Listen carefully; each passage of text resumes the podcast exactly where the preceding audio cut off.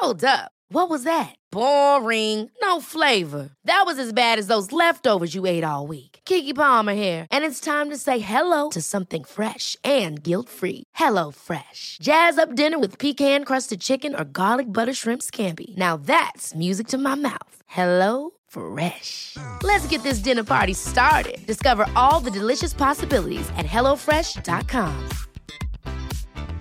Quality sleep is essential. That's why the Sleep Number Smart Bed is designed for your ever evolving sleep needs. Need a bed that's firmer or softer on either side? Helps you sleep at a comfortable temperature? Sleep Number Smart Beds let you individualize your comfort so you sleep better together. JD Power ranks Sleep Number number 1 in customer satisfaction with mattresses purchased in-store. And now, save 50% on the Sleep Number limited edition Smart Bed for a limited time. For JD Power 2023 award information, visit jdpower.com/awards. Only at a Sleep Number store or sleepnumber.com. You're listening to the QuickBook Reviews podcast. Brighten your day with a book. Hello, my fellow bookworms. This is Philippa from QuickBook Reviews. How are you all? Are you all well? I am, I think, which is good.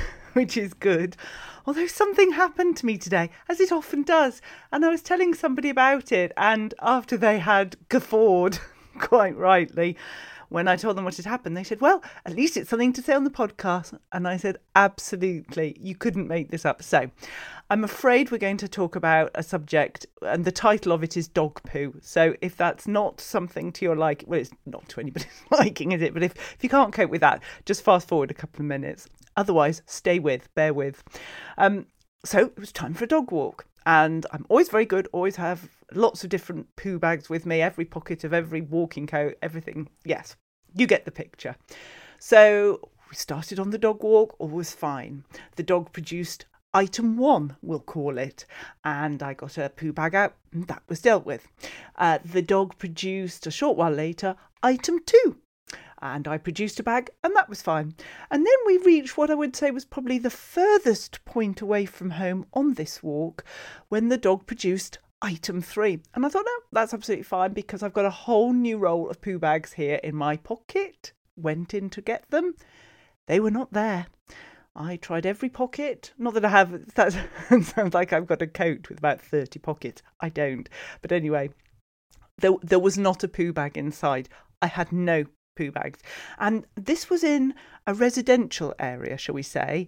Um, so certainly people would have been aware of what was going on. And um, and I had to take evasive action straight away. You know, I couldn't walk home to get the poo bags and walk back. I think by that time, someone would have dialed 999 and there'd be a citizen's arrest for me littering the place. So we had to do something.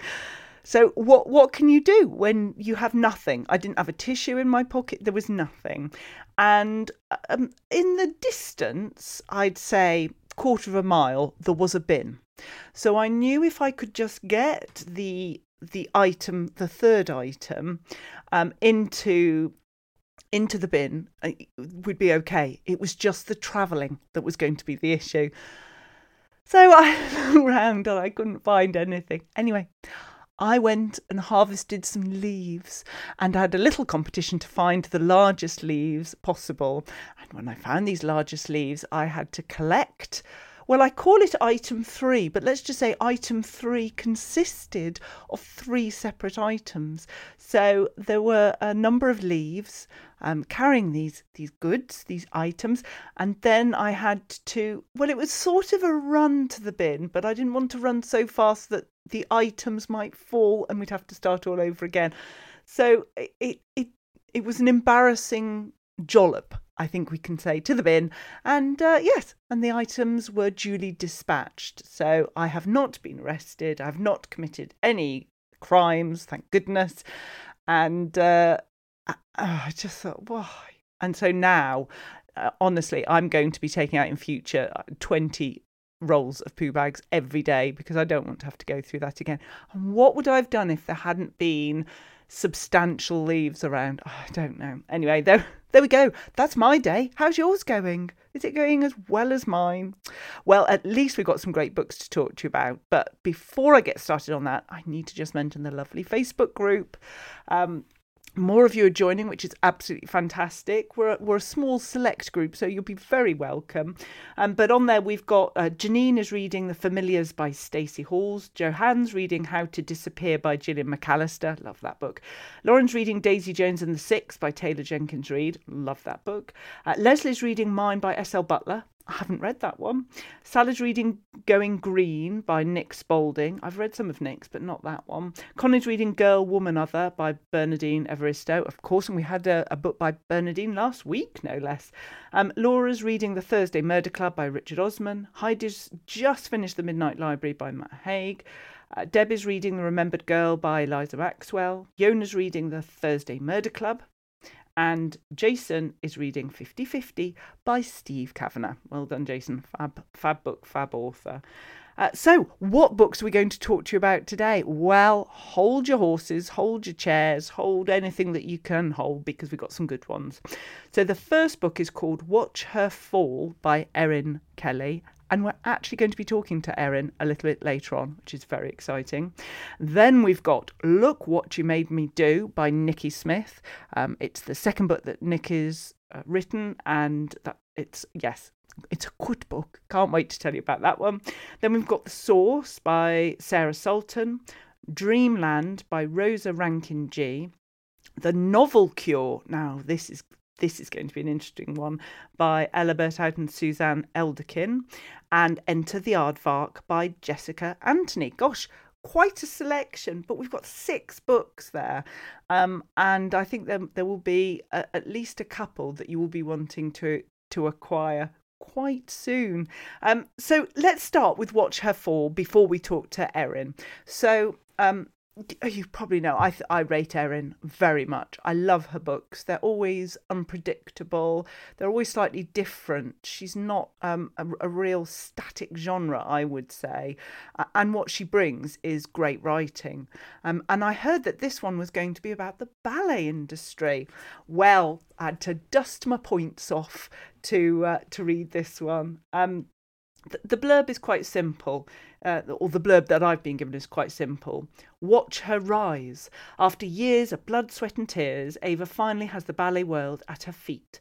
But away from the spotlight, whispers backstage make her lonely and paranoid watch her fall because someone is watching her from the wings, someone who wants what she has, wants it so badly that two people will pay with their lives. Well, as I say, I really enjoyed this book. Um, I thought it was phenomenal. And what I liked about it is that it challenged me. It wasn't a, oh, here's a crime or here's th- the setup of a thriller and this is how it's all going to be resolved it was a book that really kept me guessing, kept me guessing what sort of book it was, kept me guessing what was going on, how it was going to end, who to trust, what to trust. Um, uh, really good. It's not. It's not a book to read if you just want an ABC crime book. Fine. Um, but if you want something, as I say, that just challenges you, something a bit meaty and different to get into, then this is absolutely worth considering. It's just um, it's just an extraordinary book, and I think the best thing to do is to talk to Erin now. So, Erin, thank you so much for joining me today. I really appreciate it. Oh, thanks for having me.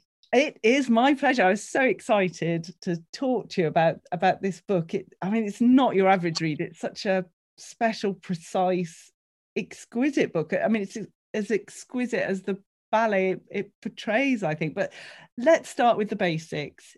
Are you an experienced ballerina? It seems to be. You seem to have all the knowledge. No, well, uh, like lots of little girls, I did take lessons as a child, but I stopped budding around a church hall in a tutu when I was about seven or eight. and um, and I've been, I guess, uh, a casual interest in ballet, which I would call, you know, Covent Garden once a year at Christmas with my mum, and and love ballet. But actually, the ballet plot of the book didn't come until I'd already been writing it for about six months, which which sounds um, wow. insane. It feels, I mean, or, or should I say there was an early draft of the book with no ballet in it that never really made it past, uh, never really made it off the starting block. Um, the premise of the book to begin with was very different to the book I ended up with. And it was about a woman in isolation who had an affair with a security guard. And together they did something. I, I, didn't know where it was going, but I, for ages, I couldn't work out. And it was inspired by um, I live near, not in, I hasten to add, but near a bit of a millionaire's road that's got its own security force. And so you see these black cars driving around very, very slowly, looking after houses with nobody in them. And I've always just mm. found that very interesting and quite sinister. Mm. And um, I couldn't work out why the woman was isolated, and I couldn't work out why she needed the security guard to help her do something. And then I thought, well, she's probably got an injury or what if she's a dancer? And from then, the security guard became almost the backstory to the book, and the ballet just took over. And with every draft that I wrote, uh, the ballet part came to the front. And when I showed it to my editor, I did something I'd never done before with Watch Her Fall, which was that I showed my editor what I call a dirty draft. So that is a version of the book that I know isn't finished and that you know doesn't have pretty sentences and doesn't hang together i knew there were plot holes and i'd been looking at it for so long and this was all during lockdown one or with the pandemic approaching anyway so nobody had any perspective about anything. Um, i gave it to her and i just said tell me what's working. Tell me what you think this book is about. I, I just need some new eyes. And she came away listing the importance of events or listing the importance of the themes. And, and the ballet world was right at the bottom of her list. And as she said that i said no well the ballet is the main thing about it. And that wasn't the book that i'd given her so i went away and pretty much burned it to the ground and and wrote it again from scratch. And this time i understood that it was a ballet thriller and it flowed out of me. I don't know why this book had such a difficult gestation. Well i do actually. I can tell you why exactly. Um, because when I wrote my, every time I've written a novel, I've been really lucky in that somewhere around the halfway mark, the next book starts to make itself known. Right. So I always have not a plot, but I always have an idea about what it's going to be like. So when I was writing He Said, She Said, I knew that my next book would be about an abandoned psychiatric hospital, mm. which became uh, Stone Mothers. But when I was writing Stone Mothers, I didn't have an idea. I had a contract and a deadline, and I didn't have an idea beyond thinking that security guards might be quite interesting people to base a thriller around.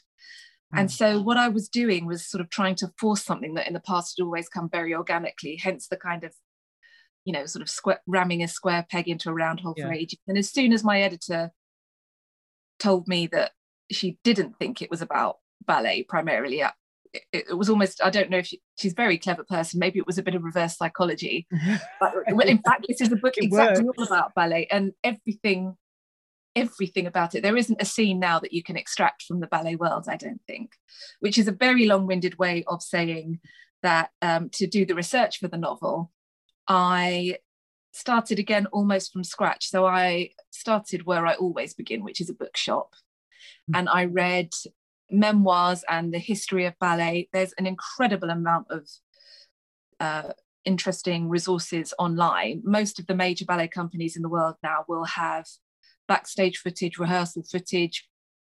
Especially since the pandemic, you can join in a ballet class. Um, they'll broadcast them on YouTube. Yes. Um, interviews with their stars. You can see people workshopping things, so you can see choreography as it happens. Um, lots of individ- lots of individual dancers on their Instagram accounts or other social media channels will show you what it's like when they rehearse. They will mm. show, you know, they will take great joy in taking off their shoes at the end of a performance and showing you the blood on the toe. Um, but I read a lot of memoirs as well. What I didn't read, because what there is a dearth of, is adult novels about ballet. There's only one serious novel set in the ballet world for adults that I could find. I might be wrong and I might have missed them, but I, you know, I spent a year living and breathing ballet.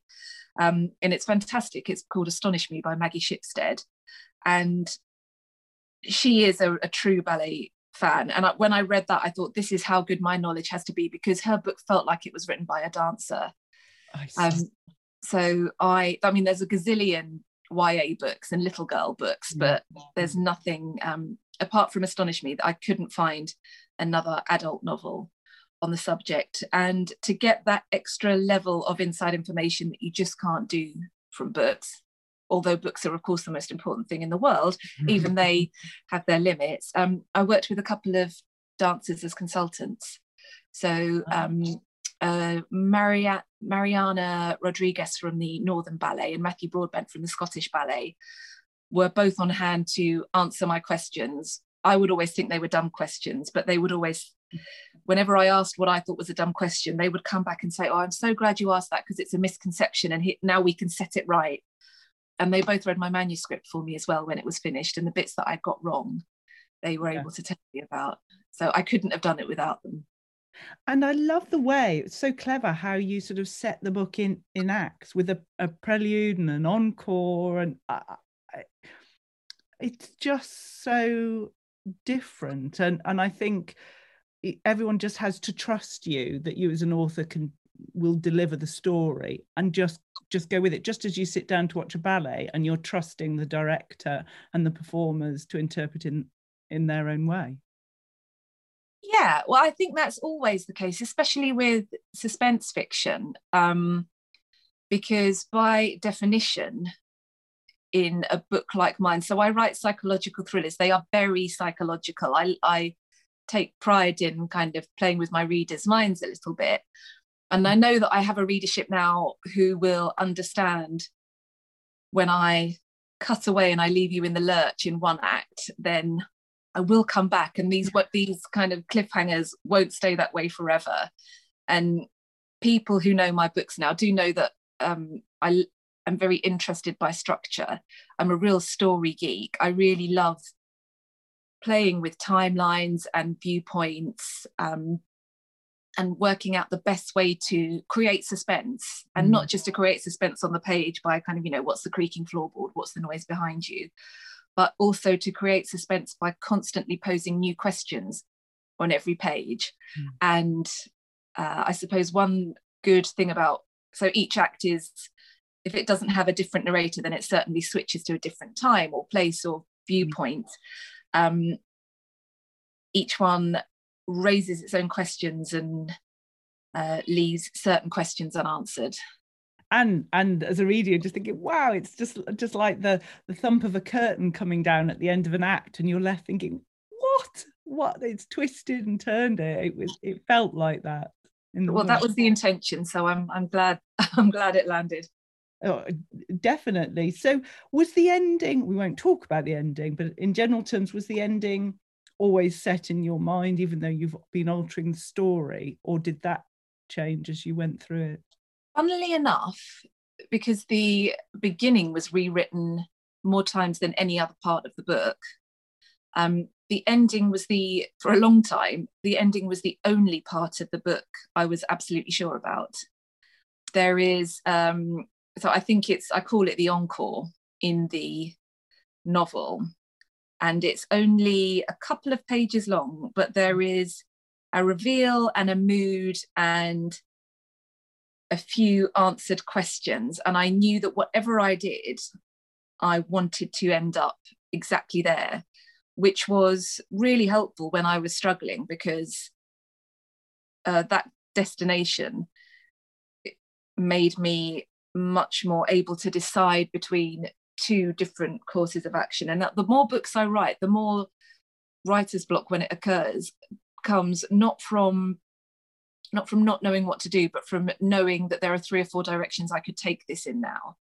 I think because so uh, Watch Her Fall is my eighth novel, and the more you write, or in my experience, the more I have written, the more it becomes about craft and experience as well as you know the magic and the inspiration and so i can see things slightly more mechanically than I used to be able to. So whenever I would be faced with, well, I could take my characters down this road or this one, it was very helpful to consider, well, which one will make the ending have the most resonance and which one will feed into that ending in a way that teases the reader but isn't unfair to them.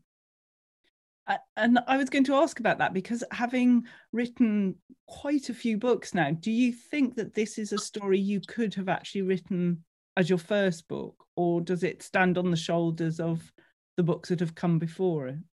Yeah, every book stands on the shoulders of the mm. book that came before it. When I look at my first novel now, The Poison Tree, which I'm very fond of, I mean, that book was really good to me and it, it launched my career. But I remember tearing my hair out about plot points that now seem laughably simple, things that I would now know exactly what to do about them. And I mm. remember going for long, angsty walks and agonizing and agonizing. Is it okay to use a letter as a plot device? Is it okay that I don't necessarily strictly alter the chapters between then and now? All these technical things. And now, now when when you're talking about kind of technicalities and chapters i just think do what serves the story so i've got the confidence now to do what serves the story do what ask the questions keep the suspense going without compromising character. But they, um, I would be very bored if I wrote a book as simple as the poison tree every year for the rest of my life. So I do, I do try and raise the stakes to keep myself interested as well as my readers. And you learn so much with every single book. And the and the beauty as well as the tragedy of that is every time you sit down to begin with, it's almost useless because uh, before Watch Her Fall, He Said, She Said was the hardest book I'd ever written. And I learned a lot of things when writing that book, but the main thing I learned was how to write He Said, She Said. And so yeah. then I had to start again with um, Stone Mothers and I had to learn new lessons.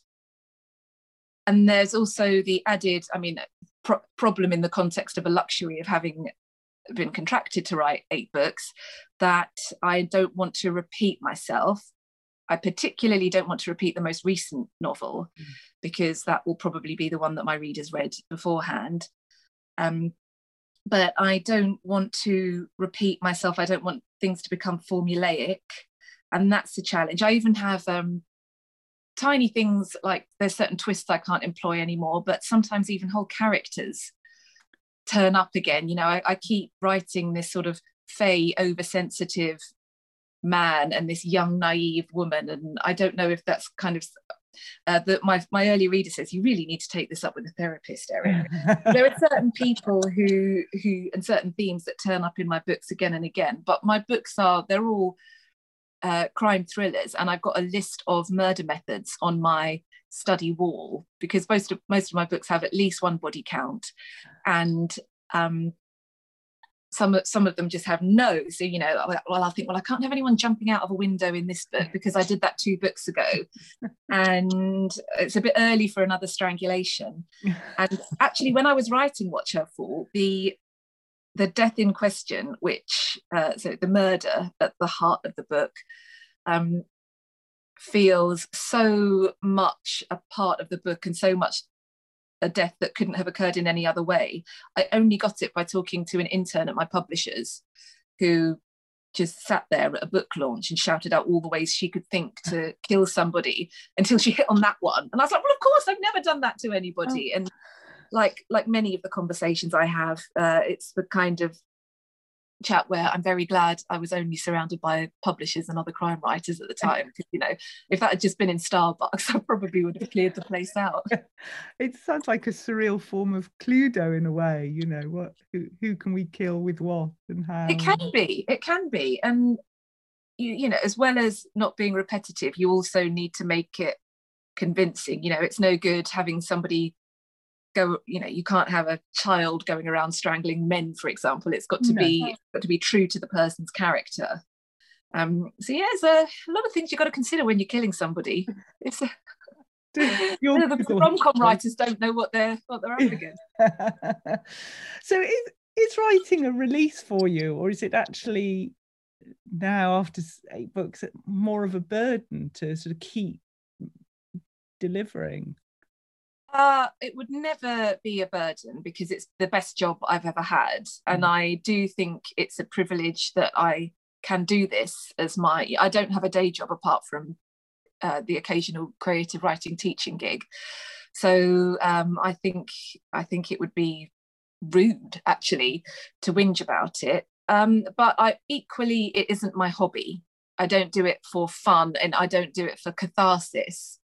I what I get out of it is a sense of a job well done and a state of flow and mm. um I mean I don't enjoy plotting.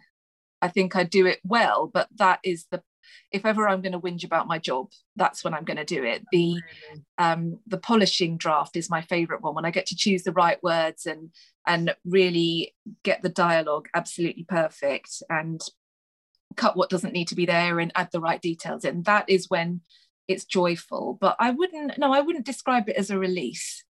I would describe it as just work I'm lucky to do and that I love you have been a journalist though does does mm. that um, encourage you to write to a deadline and, and, write wherever you are you don't need a writing room in, in, which you, you can get creative well i do need a writing room now because i'm so old that if i don't have a special chair and a standing desk my spine just collapses in on itself vertebra by vertebra um, what i think rather than deadlines what being a journalist does is it gives you a confidence in front of the blank page. So I felt entitled to write. And when I'm teaching, I often come across people who say, I'm you know, writing isn't for people like me, or um, nobody I know does this, or do I, you know, do I really deserve the right to do this? And all of those insecurities I got out of the way when I became a journalist. So I did have all those worries. When I first started to write for magazines, I thought, oh, I'm not up to this, you know, classic imposter syndrome.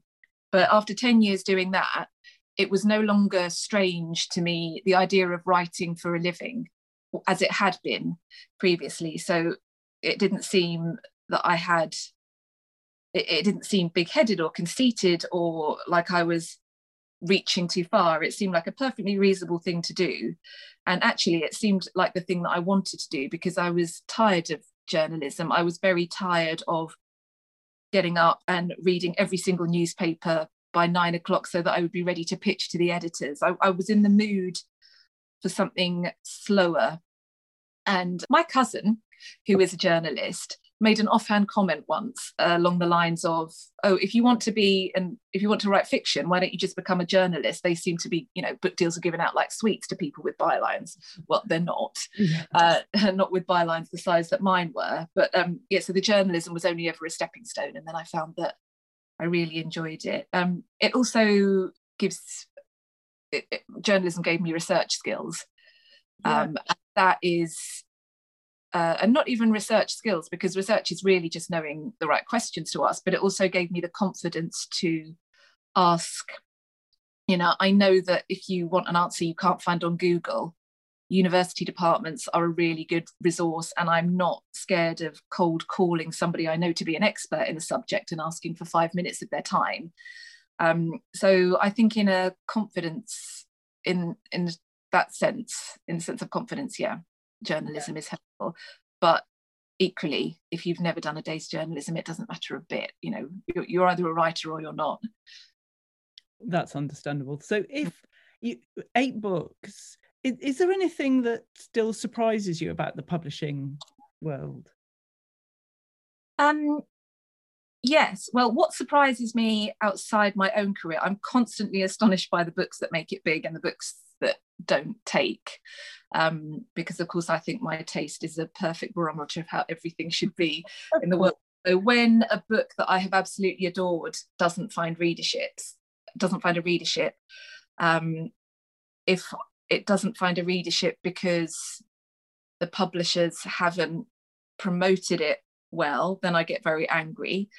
And if, as very often happens, publishers market a book with love and money and care and intelligence and for whatever reason it still doesn't ignite then i just feel sad so the unpredictable and the unfair nature of it mm. um, just the fact that for every talented writer who's earning a living there is an equally if not more talented writer fitting this around a day job and childcare and goodness goodness knows what else mm. um, and i should stop being surprised by that but i never am uh, and I, I, suppose with every novel as well i get to i get to see a little more behind the curtain i've been really lucky in that i've had so editors move publishing houses mm. a lot. And when an editor moves, it's not up to the author to choose who their next editor is. And whenever one of my editors has, has left, I have been really upset because I've had great working relationships with all of them. But I've also been incredibly lucky that I've got somebody else who is brilliant, but has a different way of working. They're, they're very, yeah. you know, perhaps one person will be um, have a slightly more literary eye somebody else might be super commercial and somebody else might be an all-rounder some people like to edit with a microscope and really go at the sentences other editors prefer to take a more structural view and it's really fascinating and they all everybody i've worked with has in a very different way got the best out of me and i've found that fascinating that mm. the even though I've worked with different people, they will all tell me a tiny bit about the process that I haven't known. Um, uh, for example, I was more involved in the cover design of Watch Her Fall than I had been with previous um, books, uh, uh, just because that's the style of this particular editor. And you know, there was a lot more to and fro on Google Images, and um, me sending her pictures of feathers and Natalie Portman in Black Swan, and I sending her some really bad sketches I did of shoulders. There was a time when we were thinking about having a female figure on the cover, a kind of ballerina shot from the back. Um, although I love the cover that we've got, it's very stark. It's black, uh, white with black feathers and really bold red type, which I, I think works brilliantly and also is very much in keeping with the minimalist aesthetic of the fictional ballet company in my book. Mm. Um, yeah so every time there there is something i learn that i didn't know before and also every time i publish a book publishing has changed because technology has changed and reading has changed i mean the mm. obvious change this time has been that you know meetings were on zoom and the fancy lunches are all gone and and also everybody's having a nervous breakdown that's, so, say, that's the main thing we're all losing our minds yeah but there will always be um there will always be something that's different. So um, I, when the Poison Tree came out, for example, psychological thrillers weren't hugely fashionable, were hugely popular like they are now. So I was published at first into a market that didn't quite know whether to market that book or not market, but uh, uh, the media and booksellers weren't sure if this was crime or women's fiction or literary fiction. And then we had the summer of Gone Girl and Before I Go to Sleep. And all of a sudden, psychological thrillers were all anybody wanted. And then that kind of super domestic suspense gave way to more of a locked room trend, which is what we're seeing now. And I was really unfashionable to begin with, then briefly super fashionable. And now, um, you know, I don't fit into the locked room or the kind of supernatural mashup mm. high concept thing but i will still you know what has remained the same is that the books and the voice that i write them in are are consistently me. So it's very interesting to to see the trends and what changes and I, wonder what the next uh, next big thing will be in crime fiction. But also for all the talk of trends good books will always find readers i think. Absolutely. And uh, that's a great way to end because that's that's what i think watch her fall is. It, it it's a good book. It's a great book and i can't wait to see everyone's reactions to it and the uh, you know the, the joy of reading it and seeing other people read it so erin kelly thank you so much for joining me today thank you philippa well, that was very interesting, wasn't it? Fantastic. So, that was the book Watch Her Fall by Erin Kelly. Um, and if I've got it right, it will be coming out this Thursday. If I've got it wrong, then it's already out or it's been delayed. But if I if I've got it right, it's coming out this Thursday. Um, now, just out, just published is the book called "Look What You Made Me Do" by Nikki Smith. Nikki's a friend of the podcast. I'm very grateful for all her support. Um, that doesn't mean that we just say, "Oh yes, the book's great," without reading it. Um, but I have to say the book's great. it really, it really is. Uh, let me read you the blurb. Two people can keep a secret if one of them is dead. Sisters Jo and Caroline are used to hiding things from each other. They've never been close, taking it in turns to feel on the outside of their family unit, playing an endless game of favourites. Jo envies Caroline's life. Things have always come easy to her. Then a family inheritance falls entirely to Jo, and suddenly Caroline wants what Jo has. But just how far will she go to get it? And and it's great. It's a it's a classic thriller in that you you know what you're going to get from this book and it's certainly delivered. I like the twists and turns, I like the characters. It was easy enough to get into. It kept me guessing, kept me reading. Um, I could visualize it. I, it just delivered on, on, on all bases. I, I would say I just thought it was a it was a really good book, um, and I love the cover as well of this sort of front door slightly ajar and uh, and a broken window pane. Um, the perfect family has the most to hide. Yes, excellent. So I thought that was really good. And Nikki, I know some people struggle with their second books. You haven't. You've you've gone from strength to strength. I thought, well, I'm assuming Nick is listening to this. She may not be. If not, I'm just talking to myself. Um, but if she is listening, Nikki, bravo, well done. So there we go. That's Look What You Made Me Do by Nikki Smith. Now, the next book is called The Source by Sarah Sultoon. So that's S U L T O O N. Um, and this is this is an interesting one. Okay, let's let's do the blurb. A, a, young TV journalist is forced to revisit her harrowing past when she's thrust into a sex trafficking investigation in her hometown. 1996, Essex. 13 year old schoolgirl Carly lives in a disenfranchised town dominated by a military base, struggling to care for her baby sister while her mum sleeps off another binge. When her squaddy brother brings food and treats and offers an exclusive invitation to army parties, things start to look a little less bleak. 2006 London. Junior TV newsroom journalist Marie has spent six months exposing a gang of sex traffickers, but everything is derailed when New Scotland Yard announces the reopening of Operation Andromeda, the notorious investigation into allegations of sex abuse at an army base a decade earlier. As the lives of these two characters intertwine around a single defining event, a series of utterly chilling experiences is revealed, sparking a nail biting race to find the truth and justice. Um, so if if your thing is dark thrillers, then I think you would really I can't say you would enjoy this. You you know, it would be a book that you would want to read.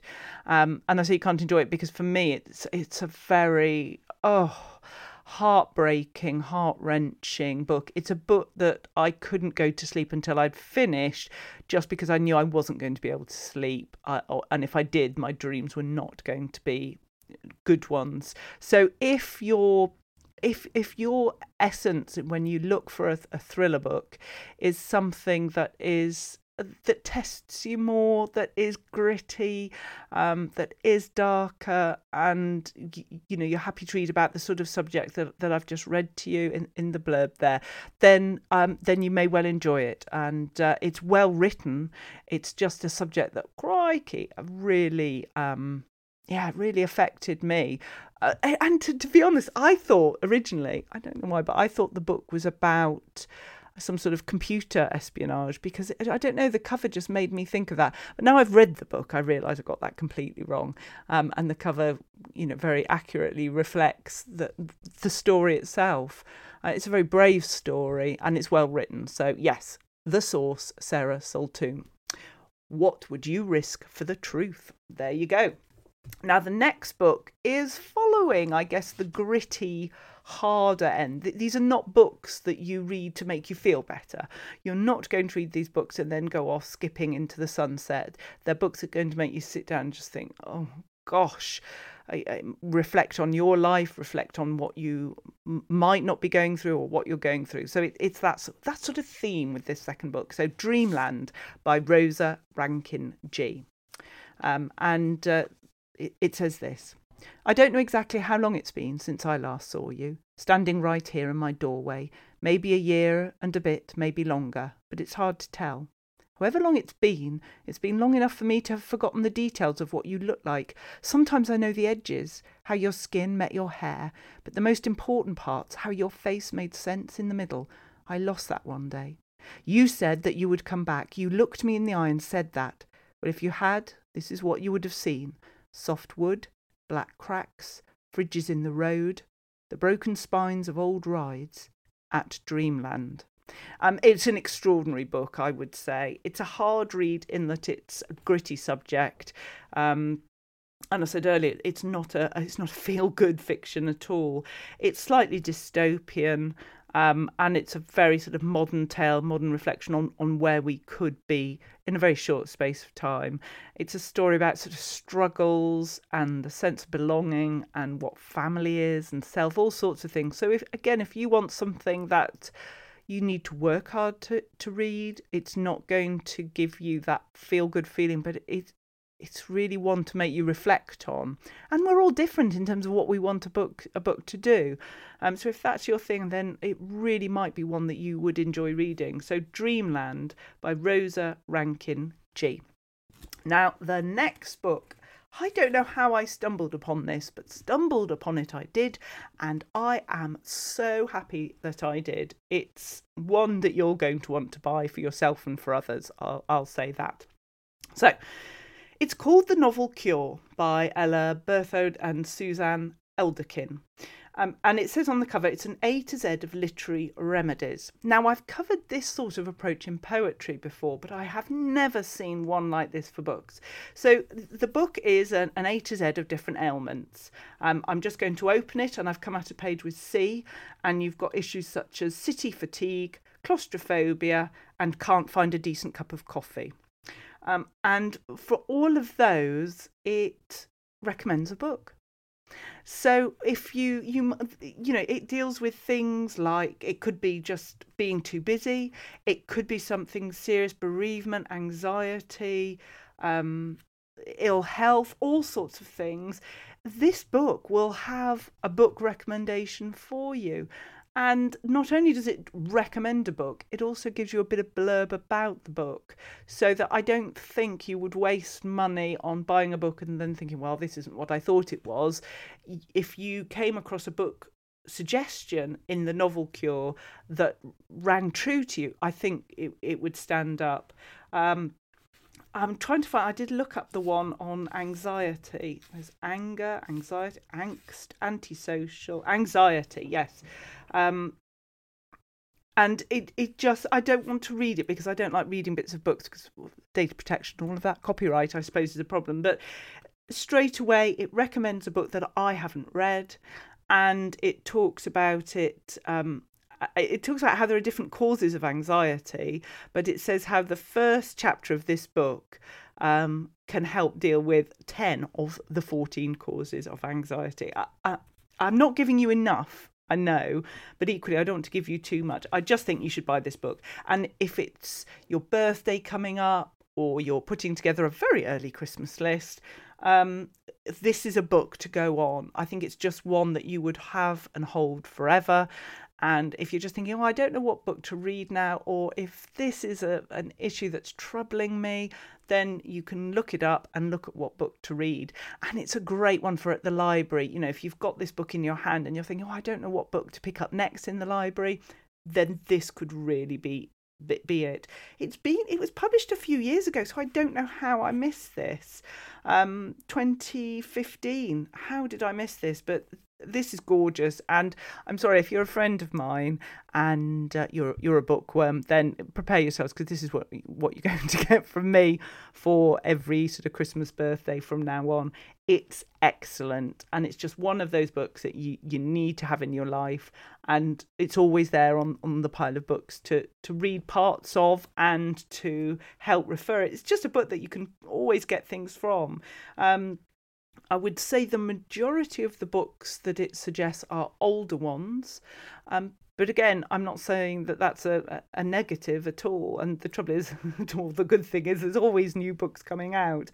Um, and I think it will work well for me to keep pulling me back to books that have been published for some time rather than just constantly chasing all the new books. Um, so, yeah, I just thought that was great. It's called The Novel Cure. Absolutely fabulous. Um, so, there we go. That's a that's a great book to be reading. I think you can tell that I liked it.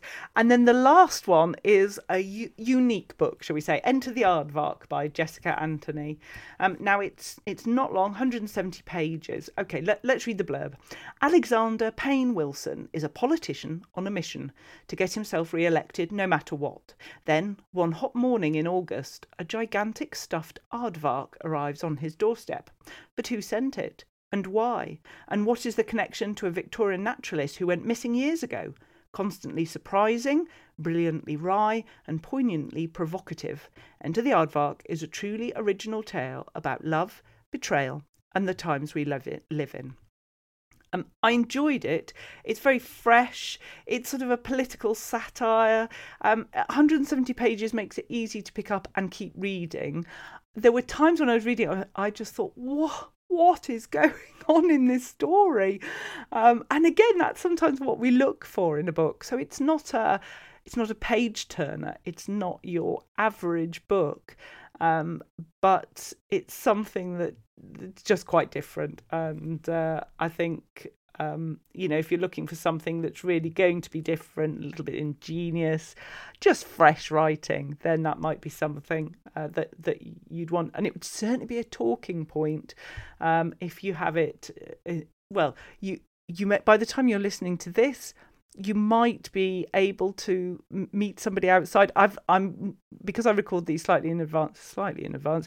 Um, I wouldn't like to say exactly what you're able to do, but at the very least, you could hold it up on a Zoom call, or if you're able to meet someone for a coffee, you could have it there, and it would be quite a talking point. It's a lovely, bright, mesmerising book cover. Um, but obviously, I'm not encouraging you to do anything that contravenes any laws about what you're allowed to do or not.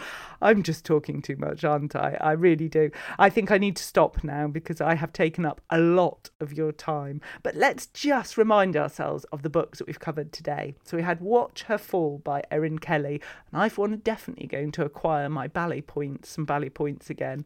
Do you know, I did ballet when I was young and uh, I I didn't do well. I think the general observation that the ballet teacher made was that it must be very hard for Philippa as she's the size of an elephant. So th- that's what I was dealing with in ballet class. Um, but I do remember when I started wearing points. Goodness knows why why they let me go on points. But I started off as sort of size six, six and a half. And by the time I'd finished on my points, I was a size four. That probably does amount the fact that I wasn't I wasn't a thin girl. It's fair to say. Um, so they probably don't have that problem with prima ballerinas. It's probably just just me and my uh, my my immense thighs. But there we go. um, but yeah, so that was it, it. Brought me back to wanting to aspire to be a perfect uh, ballerina. Um, but of course, I was nothing like the characters in the book because uh, I wasn't a ballerina in any way. I was not made to be a ballerina, but it, yeah, it did make me want to get some ballet points out again and astound my family with how amazing I am in my mind at ballet. Anyway, enough. So that's Wonderful by Erin Kelly. Then we had Look What You Made Me Do by Nikki Smith good thriller Nikki. And we had The Source by Sarah Sultoon and Dreamland by Rosa Rankin-Gee. We had The Novel Cure by Ella Berthoud and Suzanne Elderkin. What a great book. And also we had Enter the Aardvark by Jessica Anthony. So quite a few there to, to go on. I hope there's something that's appealed to you, quite a selection. And you know what I'm going to say? We've got some amazing books to talk to you about next week, an amazing author interview. Can't wait. Um, so just take care of yourselves and I'll see you again very soon. Take care now. Bye bye. You've been listening to the Quick Book Reviews podcast. That's enough books, said no one ever. See you again soon.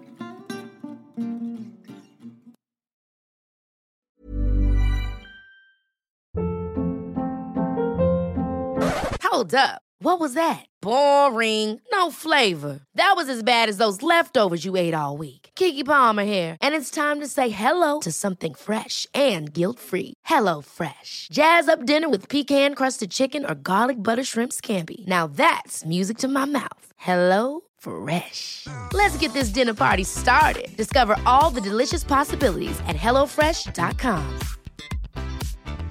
Planning for your next trip? Elevate your travel style with Quince. Quince has all the jet setting essentials you'll want for your next getaway, like European linen premium luggage options, buttery soft Italian leather bags, and so much more. And is all priced at 50 to 80% less than similar brands. Plus, Quince only works with factories that use safe and ethical manufacturing practices.